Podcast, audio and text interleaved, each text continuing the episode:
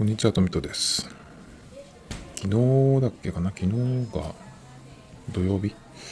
昨日、テレ東で、あの、フットブレインっていうサッカーの番組があってですね、それに、あの、このポッドキャストでたまに出てくる日向坂の、えっ、と、影山さんっていうね、人が出まして、まあ出るっていうことでね、ちょっと楽しみにしてたんですけど、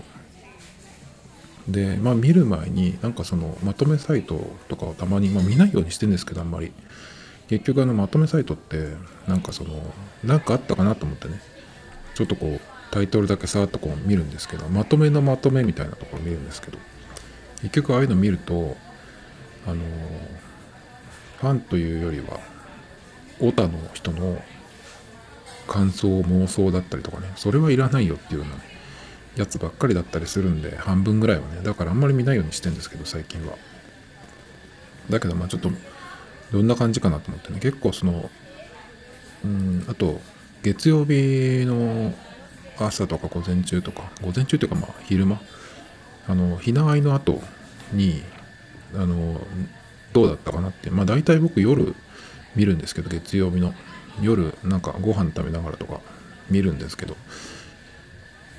その前にねまあネタバレになっちゃうんですけどまあそれでもね結構見とくと面白い。それだけでも結構面白いっていう。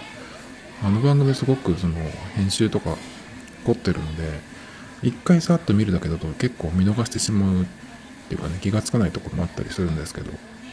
そういうので先にちょっと見とくと細かいところまで結構、えー楽しめたりするんでね。まあそういう時に結構見るんですけど。昨日だからその影山さんがフットブレイに出るっていうのを思い出してそういえば出た出るっけなっていうような話を思い出してですね。で、まあ、見る前に、ね、それを見たんですけどまとめサイトのね、まあ、どんな感じだったかっていうそれも見ただけでもちょっともうそれだけでも結構面白かったっていうかね。相当なんかやったらしい、やったらしいっていうね、感じで、まあ実際見ました、それで。そしたらですね、やっぱね、ちょっとあの人、すごすぎるね。ちょっと面白いし。で、何がすごかったってね、やっぱりその、えっ、と、まず、昨日のそのフットブレインの回っていうのが、あの、僕普段あんまり見ないんですけど、あのね、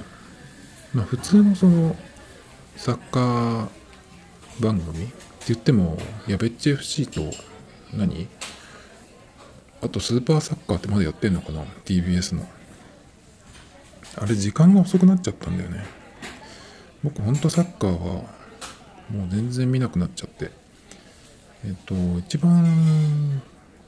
よく見てたピークの時は2000 2006年かな。えっと、ドイツ大会の時ワールドカップのそこを最後になんかちょっとあんまり見なくなったんですよね。別になんかきっかけがあったってわけじゃないんだけどそこら辺でちょっともう2006年の時にはもうちょっとなんかサッカー熱が落ちてきててそれまではね結構プレステでウイニングイレブンとかもやってたりとかしたんですけどなんだろうなそこでえっとまずジダンが引退したっていうのも結構大きくてあとその当時ロナウジーニョもあの時はもうミランに行ってたのかな。ロナウジーニョも本当にバルサにいた時はものすごかったんだけどちょっとそのその辺がまあ陰りが出てきたというかね。っていうのもあってなんかそのよく楽しみにして見ていた2大選手がまあ終わってしまったっていうのもあってね。まあそこからさらにね、すごい選手いっぱい出てきて、今なんかね、メッシもいれば、ムバッペもいるし、いろんな選手がね、いっぱいいますけど、それにまあサッカー自体もね、どんどんその進化してるから、その当時よりね、面白いはずなんだけど、あんまりちょっと見てなくて。で、ウィニングイレブンもアプリでやってたのを、えーこの間やめましてね。あれをやってると、もう本当になんていうのかな、その操作されてるんですよね。あの、試合自体が。だからそのいい選手を取って、あのレベルマックスにししてとかねそれでまあ監督とかそのその辺のチーム自体もねこう作り上げてっても結局そこが操作されてるんで、まあ、意味がないっていうかさそのこう狙った通りのプレーができない必ず邪魔されるっていうのがあるんでもうちょっとそういうのはやってられないなっていうあとやってる人の種類だよね。あと人種というかね。そういうのもちょっと関わりたくないなっていうのもあって、まあ、サッカーゲームってその何て言うのかな。まあ、ゲーム自体アクション系のゲームってみんなそうだと思うんだけどちょっとそのゲームをやるときにしか使わないだろうその頭の部分みたいなのってきっとある気がするんですよね。だからその頭の何て言うのかなその、うん、運動みたいな感じで何かしらちょっと何もやんないよりはちょっとこう興味があるものをねやるっていうのは、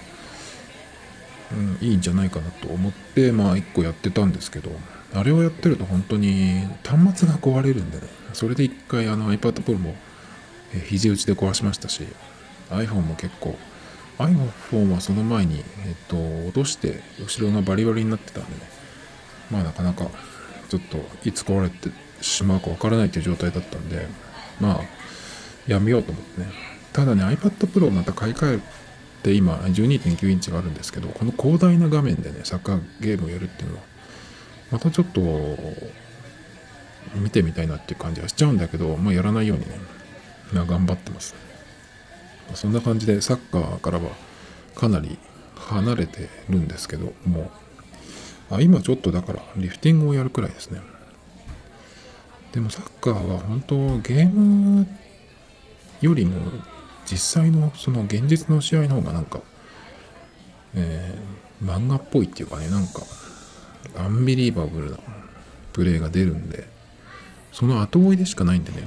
最近は。ゲームとかがさ。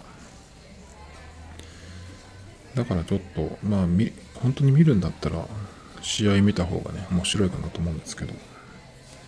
で、そんな感じでね、結構僕はまあ、サッカーからは、は見なくなってるんですけど、だから、スーパーサッカーも、あれは土曜日の12時とかにやってた時は見てましたけど、今はやってるのかどうかすらもちょっとわからないですね。で、やべっち FC は日曜日の12時くらいにやってるんだっけまあ、J リーグのね、その、あの、ハイライトとかを、あの、えー、地元のチームとかがね、どうなったかなとかね、特に終盤とか、えっ、ー、と、この静岡のチームは、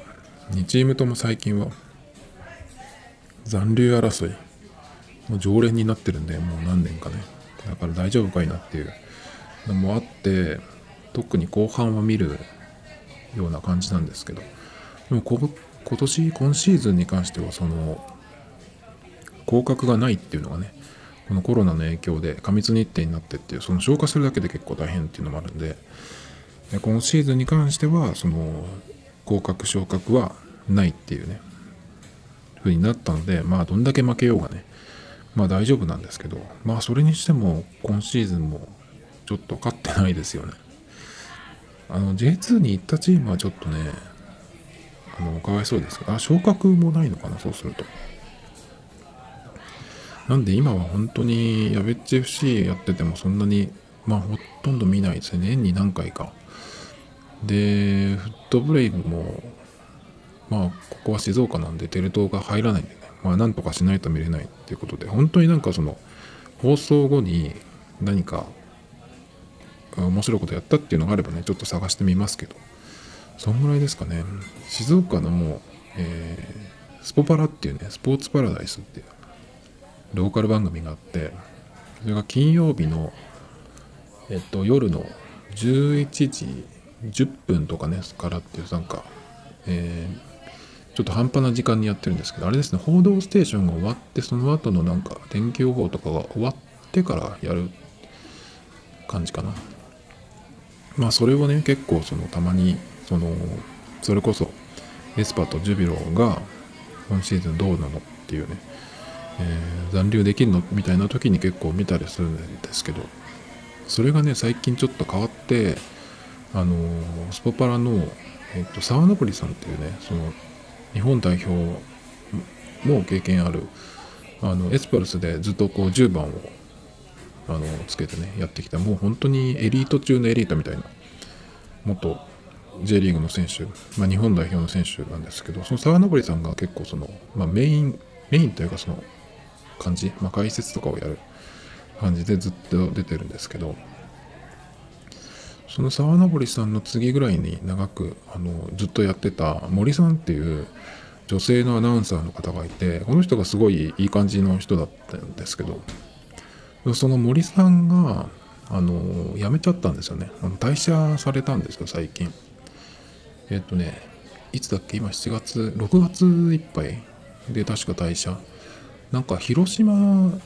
結婚されて広島に旦那さんがいるっていうことでまあそっちの方に、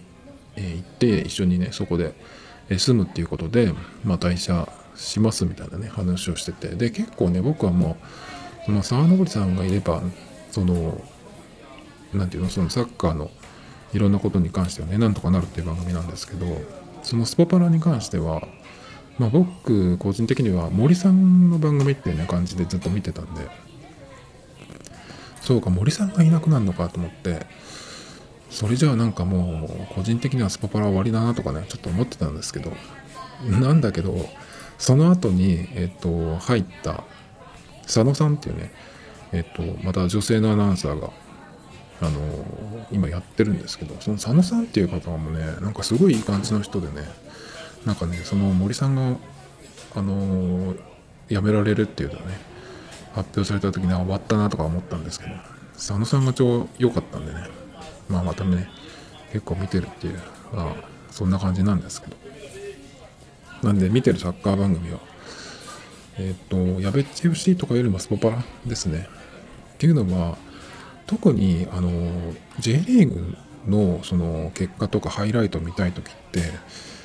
本当になんか扱いが雑なんですよね。その全国レベルのニュース。でスポーツニュースだけやる番組っていうのもすごい少ないしだからなんだろう「報道ステーション」みたいなさああいうニュース番組。あでも「報道ステーション」は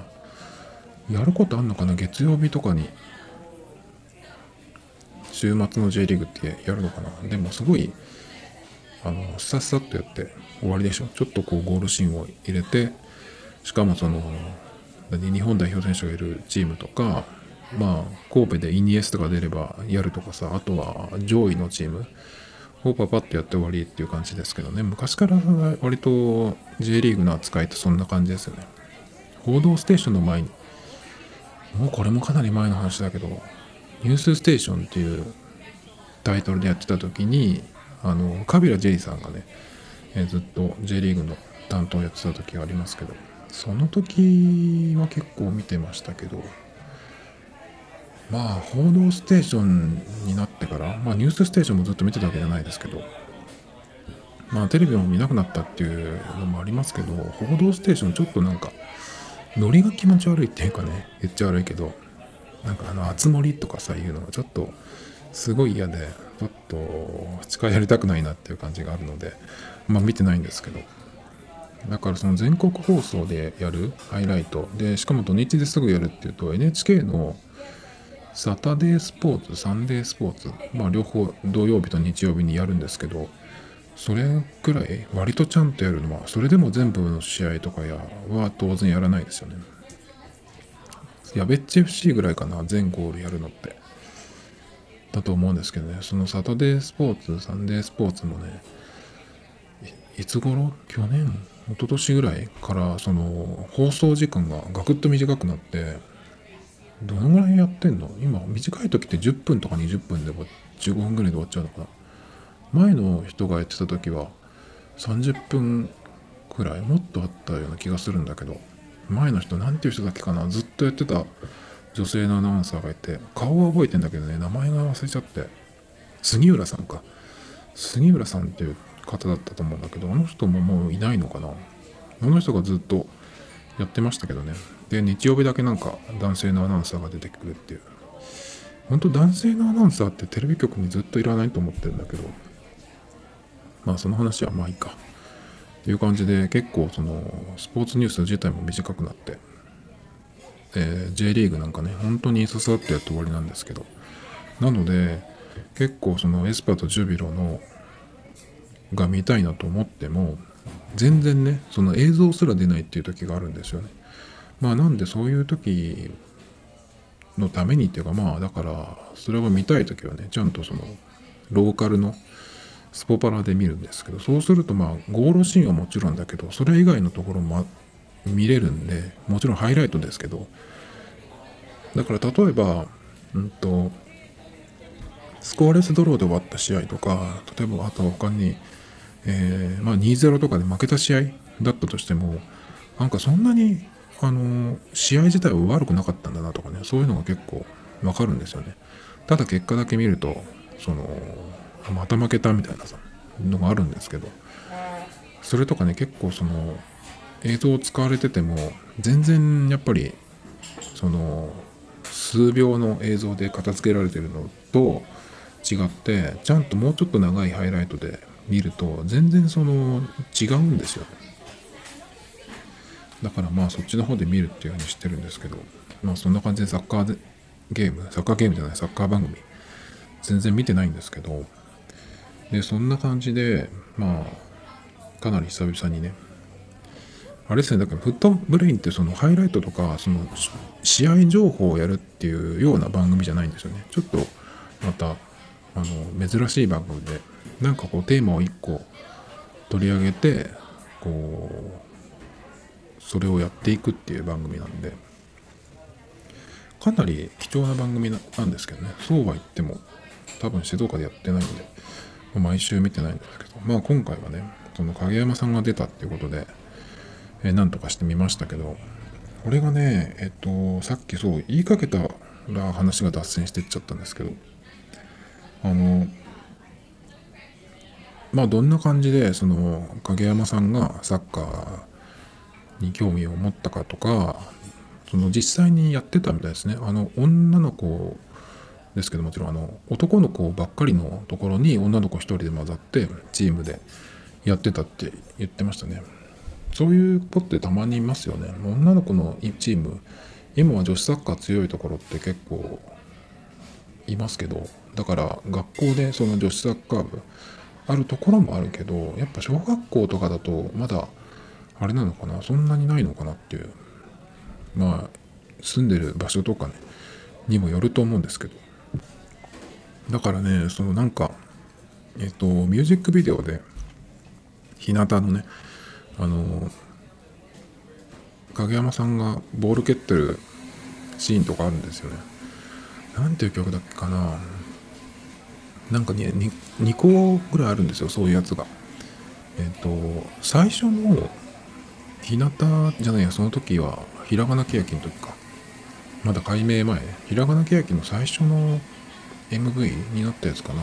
その時はね結構そういう、うんと、それぞれメンバーがなんか部活でやってたこととか得意なことをこうそれぞれこうやってそれがねちょっとずつこうつながっていくっていうビデオがあったんですけど何の曲だっけかな。でその後もう一曲えっ、とミーパンがセンターのやつであのかっこいいやつなんだっけ。うんとあ期待していない自分っていう曲かな。それもなんか同じようにねあのそれぞれのそのメンバーそれぞれのなんか特技だったりとかその部活でやってたみたいなねやつをまたやるっていうなんかのがあるんですよ。多分なんか2種類あった気がするんだよね。最初のはまだわかるんですよ。その一番最初の MV の時にそのなんかメンバー紹介的なビデオっていう狙いもあるんだと思うんだけどでもそれ一回やったじゃんっていう。なのにその期待してない自分の時にまたやったんだっていうね。僕はその日向坂を見えるようになったのが去年ぐらいからなんで。まあどういう経緯とかは分かりませんけどちょっとそれがなんかそういうそのタイミングでそういうのってなんか雑だなっていう気がしちゃうんですけど。ただあの時はもしかしたらそのアルバムデビュー単独でアルバムデビューっていうのがあったからもう一回なんかちょっとその紹介的なやつをやったのかな。2期生も入ったりとかっていうのもあってと思ったんですけど。でねその時のその影山さんのボール蹴るフォームとかあとね走る姿があるんですけどダッシュする姿がそれがねすごいかっこいいんですよ。なんかねその女の子のうん走り方とかそのボールを蹴るフォームじゃないんですよね。なんか本当にね少年みたいな感じでねすごいかっこいいんですよね。でそういうなんか、えー、まあどういうふうに子供の時にやってましたとかねどういう感じでサッカーを見るようになったとかなんかそういう話から入ってって。でえっ、ー、と結構ねその影山さんがその今サッカーのそのブログでね結構いろんなマニアックなというか普通の人がこう書かないようなねところまで書いてたりとかその着眼点的なところとか知識の広さとかみたいなのがこうすごい言われてるんだけどなんかねその僕僕が見ててこの人のその影山さんのそのすごいとこというかその違うところ？でその知識っていうよりかは目の良さじゃないかなっていう気がするんだよね。そのどこを見てるとかどういうふうに見えてるとかっていう意味の目の良さ。あの最初にその影山さんってえっと日向坂になる前ひらがなけやきの時に、えっと、学業を、ね、受験があるからっていうことでちょっとお休みに入ったんですよ。ちょっとどころじゃないか。2年ぐらい。結構長いこと、えっと、お休みしてて。でえっと今月先月ぐらいに復帰しますっていうのが出てまだその時はテレビのその収録とかが、まあ、リモートだったりとかねそれからまライブとか握手会とかその今まで普通にやってた活動ができないっていうことであんまりその復帰って言ってもすぐに何か出るっていうね感じじゃなくてもう最近はその避難員もね出てますけど。っていう感じで、まあ、その復帰してますってなった時にすぐできることっていうのが、まあ、ブログを書いたりとかっていうことなんですけどそのブログで結構その J リーグのね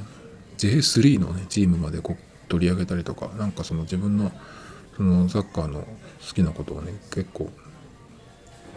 書いてるんですけど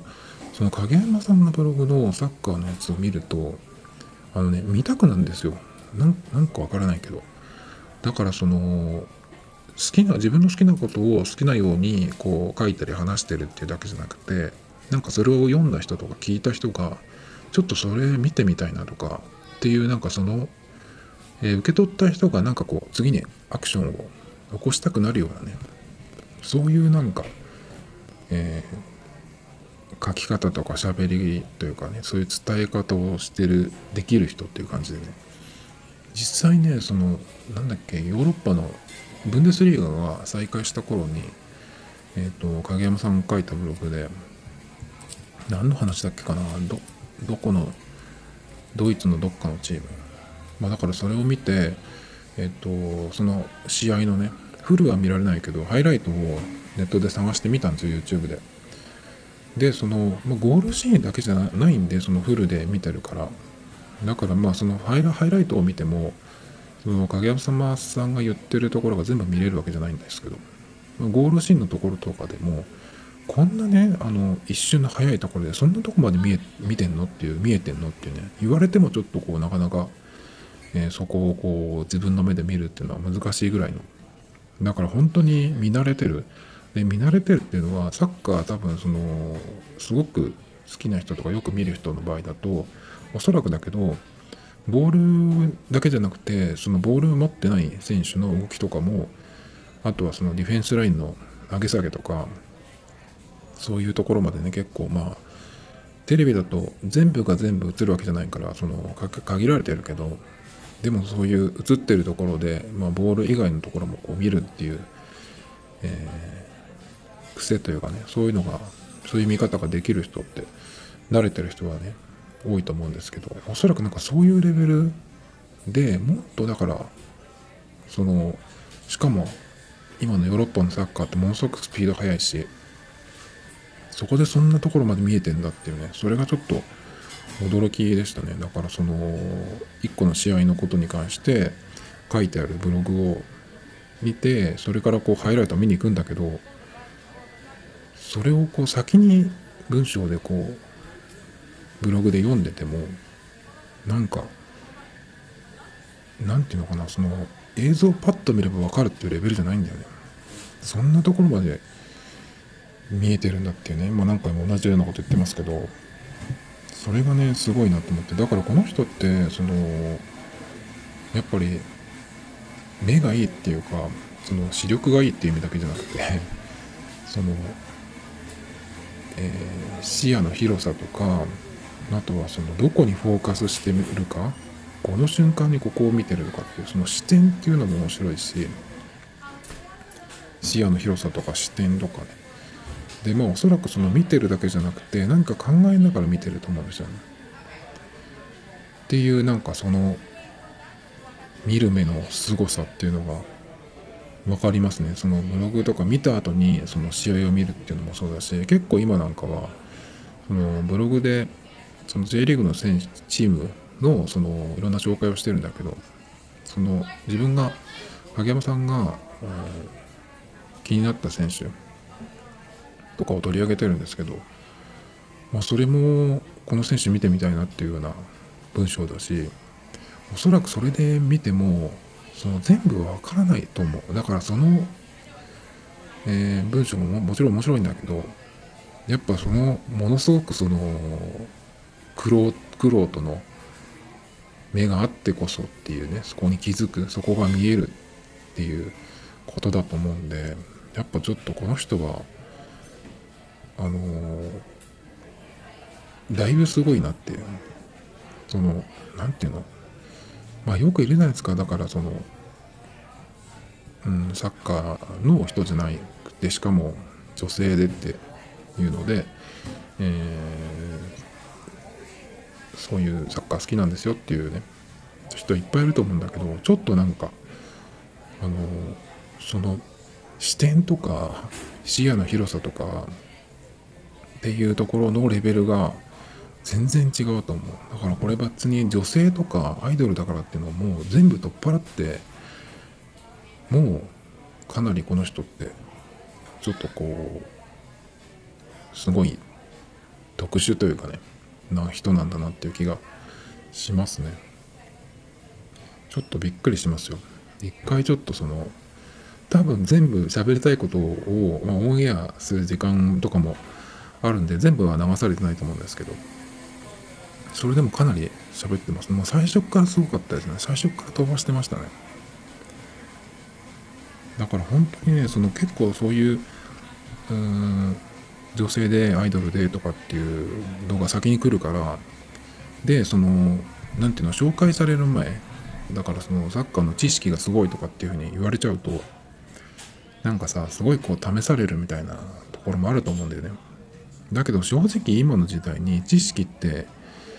そんなにそのいつも頭の中に入れておかなくてもさ。まああの必要な時にググるとかそのデータベース的なとこから引っ張ってくればいいじゃないですか。だからずっとその頭の中に、えー、入れとけばいいっていうもんでもないんでね。その知識の量みたいのってあんまりそのなんかそういうところでさうんとこう自分の方が上とか下とかって言いたくなるのって結構男に多いと思うんだけどそういうちょっとこうつまんないことじゃなくてだから知識とかっていうよりはそのまあ知識ももすごいんだけどもちろん。だけどそのやっぱ影山さんに関してはその目目の良さがやっぱり並外れてる気がするんでもちろんそのサッカーに対する愛情とか愛っていうのももちろんあると思うんだけどやっぱそのね目の良さっていうのはちょっとなかなかいないんじゃないっていうああいう人って。解説とかやってる人が多分普通に話できるレベルなんじゃないかなっていう気がしますけどね。あとさっきも言ったけどその目の良さプラスその自分が好きなことを好きなようにしゃべるっていうのがまあ、実は簡単のよ。うで難しいと思うんですよね。だけど影山さんの場合はテレビに出てこういうふうになんかグループの活動してる人で一人でその全然さ普段行かないようなとこに呼ばれて行ってさであの感じですよ。だからそのなかなかその1回のチャンスをこう生かすよく爪痕残すなんて言いますけどなかなか難しいと思うんだよね。全然そのいわゆる畑違いのところに行って全然いつもいつもだったらこう同じグループのメンバーがいてっていう中でこう喋ったりとかすることはあると思うんだけどそうじゃなくて一人だけで行ってでこうどうぞ喋ってくださいって言われてもさなかなかやっぱりその思ったようにうまく喋れなかったっていうこともあるんじゃないかなと思うんですよね。だけどちょっとあれはすごいよねその自分の好きなことをああいう場所でも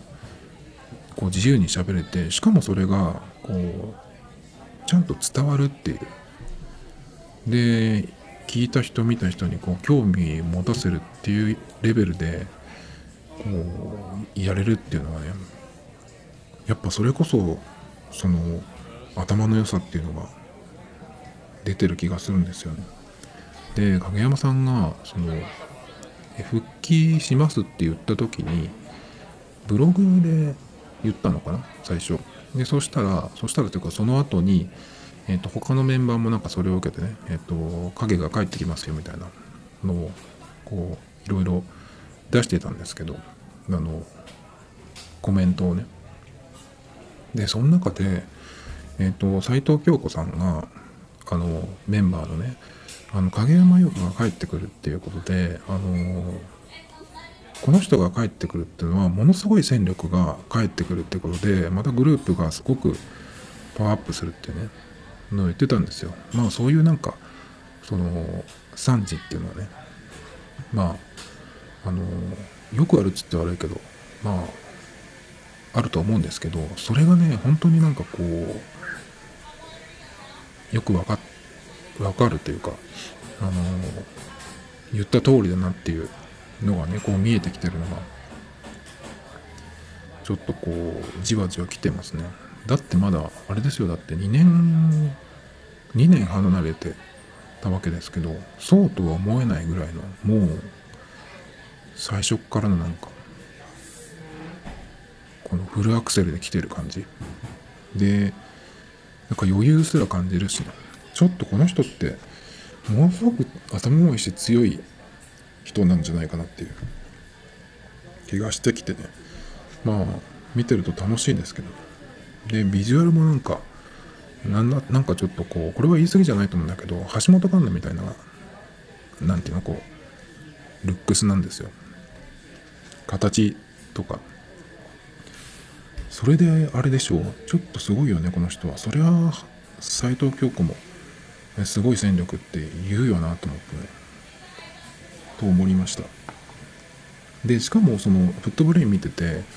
あの何て言うのかなその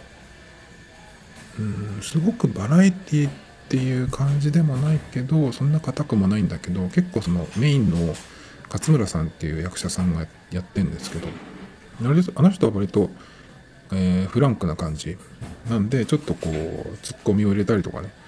するのもできる、え、方なんですけどその時にやっぱその日向坂の番組で鍛えられてるっていうのもあってあのパッとねそういうところもこう返せるみたいなところがあるんですよね。ほんとこの人強いなっていう気がねこう随所に出てましたけどね。いきなりだからああいうとこに一人で呼ばれてもえー、喋りたいことを喋ってしかもその落ち着いてるしね。でそういうこう返しもできるっていう。ちょっとこの人はすごすぎるよね。で面白かった話もう一個あるんだけどえっ、ー、とその影山さんがこういろいろとこの自分のことを言った後にあのアンケートをねその番組を出る番組に出るにあたって番組側からこうなんかいろんなアンケートがね来てそれにこうものすごいいっぱい答えて返したらしいんですけどその中に、えーと、スタジアムあその J リーグの何て言うのかなそのをもっとこう良くするためにはどうしたらいいと思いますかみたいなねこともあったみたいなんですけどその中でそのスタジアムの価値を上げるとかっていう話が出ててでその中の話でえっ、と VIP 席っていうのは今でもあるんだけどだからそういうのでその何て言うのかなもっとそこをさらにうん値段というか価値付加価値をつけてあげるっていう話をしててでこれで思い出したのがその何て言うのかなまあざっくり言っちゃうとお金出す人はあの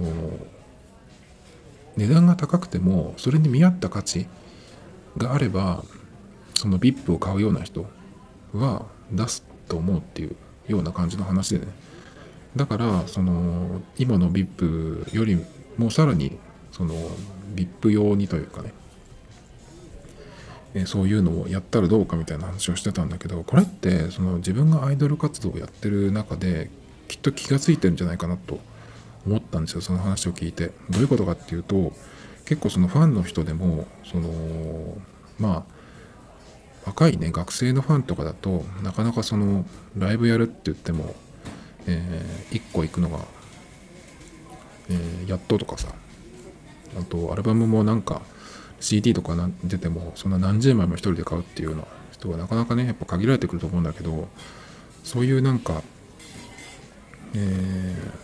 ー、いくらでもお金出すっていうような人これは好きなものにはいくらでもお金出すっていう人ってまあいろんなその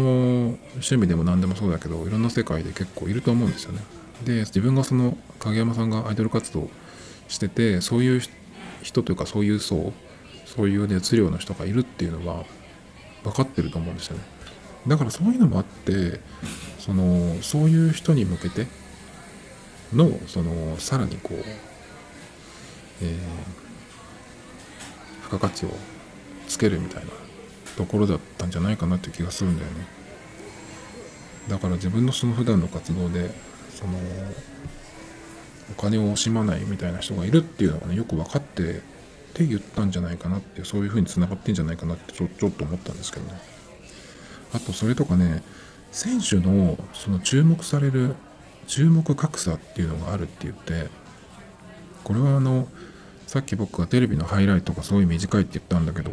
まさにそれにつながると思うんですけどそのハイライトとかでやるときにやっぱゴールシーンがどうしても中心になる。だからゴールした選手それからま日本代表の選手とかアシストした選手とかっていうのがこうパッとこう名前と顔が出てっていうね取り上げられ方が多い。だけど守備の選手とかにももちろんいい選手がいっぱいいてそういう選手をでも取り上げるとしたらそのぐらいのハイライトとかの時間だとやっぱり無理なんでっていうね話があってだからその選手のその注目格差っていうのがあるっていうような話をしててこれってでもずっとなんだよね。だから結局その日本で日本の選手が、えー、J リーグからヨーロッパの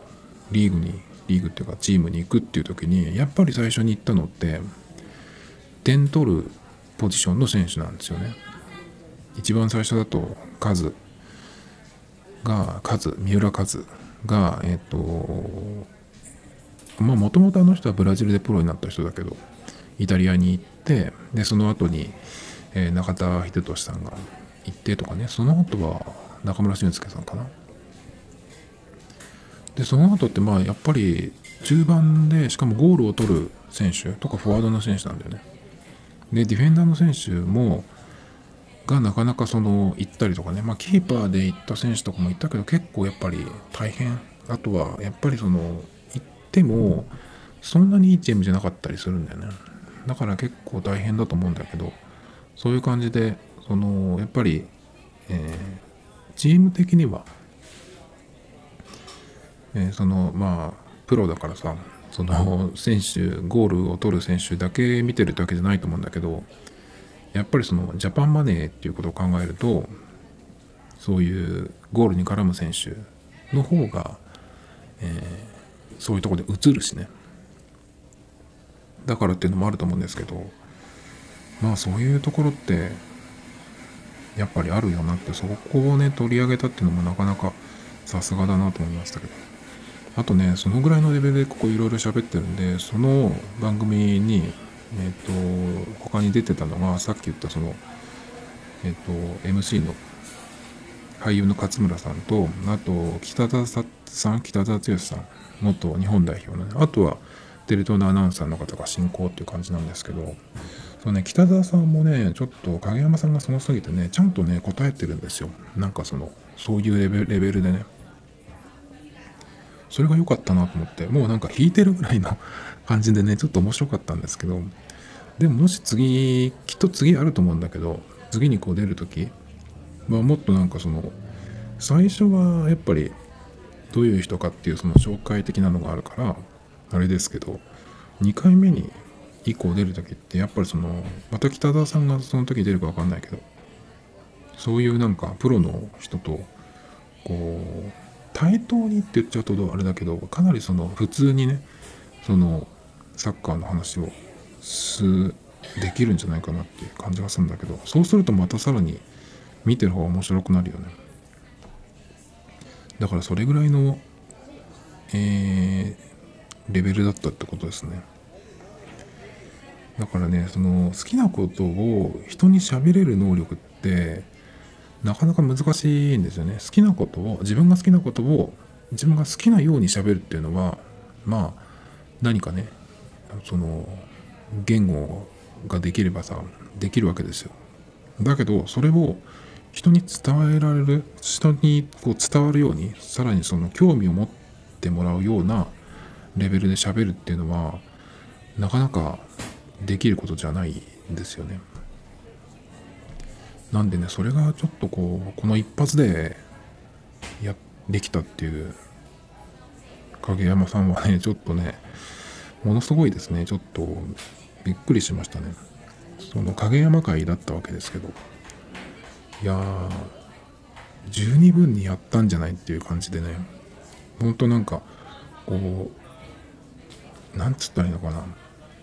初めて試合に出てハットトリック取るみたいな多分そのぐらいの感じじゃないかなと思うんですけど。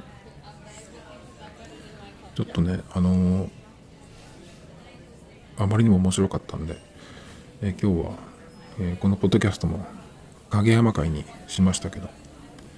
ちょっとねあのブログを読むのがおすすめかな。そうするとちょっとこう見てみたいなっていう選手とか試合とか出てくると思うんでそうしたらなんか YouTube でまた見てもらうとこのレベルこの試合をこん見てこんな風に言ってたんだこの人はっていうのでまたねちょっとこう凄さがねわかると思いますけど。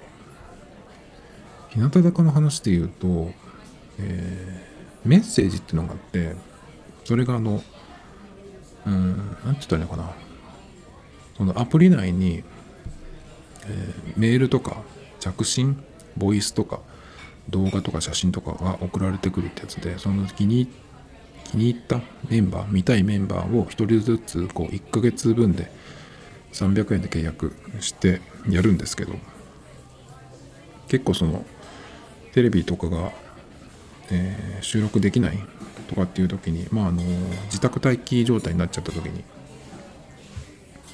この日向坂の人たちがそこにねすごいいろいろやっててもう2ヶ月ぐらい前の話話ですけど4月5月6月この辺が結構まあ盛んだったんですよね。今は結構そのテレビの仕事とかも増えてきてるのでまあ割と数はガクッと減りましたけど。なので僕も1ヶ月とりあえず気になった人って言っても10人になっちゃいましたけど、えっ、ー、と、5月ぐらいかな、5月の、えー、いつ頃かな、半ばぐらいから見て、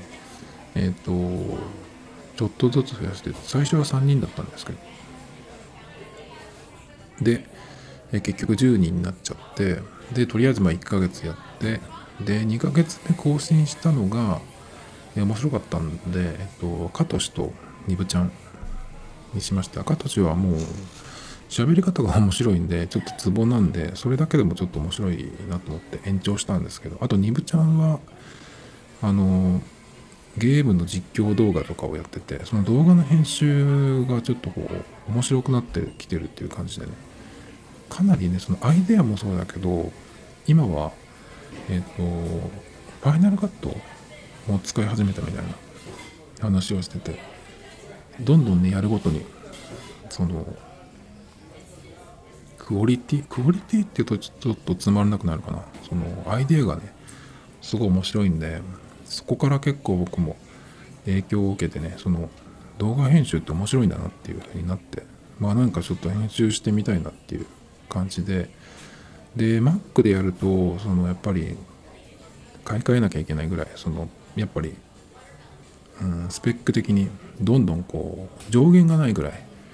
いっちゃうんでそのなるべく iPhone とか iOS だけでの範囲でやろうっていうふうに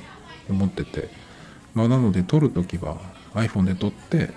iPad で編集する、まあ、iPhone だけで全部編集っていうのもやってましたけど。結構そういう、えー、いいね影響を受けましたね。影響されて買ったものもありましたね。あのー、えー、洗顔フォームとかね。あとはえっ、とまあこれは買ってないけどスタバのタンブラー。カトシがあのネイビーのなんかプラスチック系のステンレスじゃないんですけどタンブラーを使ってて。あそれおしゃれでいいなと思ってね。だけどよく考えたら使うところがないなと思って買わなかったんですけど。あとはキャプテンがえっ、と顔のスチーマーをやっててその僕結構荒れやすいんでその保湿っていう話をしてたんですけどあそれをちょっと聞きたいと思って聞いてたらせんあのなんだっけ、えー、ローション化粧水とかでそのもちろん保湿するのも大事だけどこのスチーマーをやるとだいぶその違うよみたいな話をしてて。でスチーマーもいろいろあるけどとにかくその一番そのベーシックな機種でもいいんでやるとやらないでは全然違うよって話をしてねへえっていう感じでちょっとこうカートに入れかけましたけどね。なんで結構いろいろいい情報というかねいろんなこう影響をね受けましたね。最近はちょっとやっぱりその5月6 4月5月6月に比べるとちょっとこう頻度は落ちてきてますけどでもすごいですね。こういうところでもこう攻めてくるっていうグループでねかなりみんないろんなことをやってて面白かったですね。Tomito Times Podcast. This program was broadcasted you Anchor FM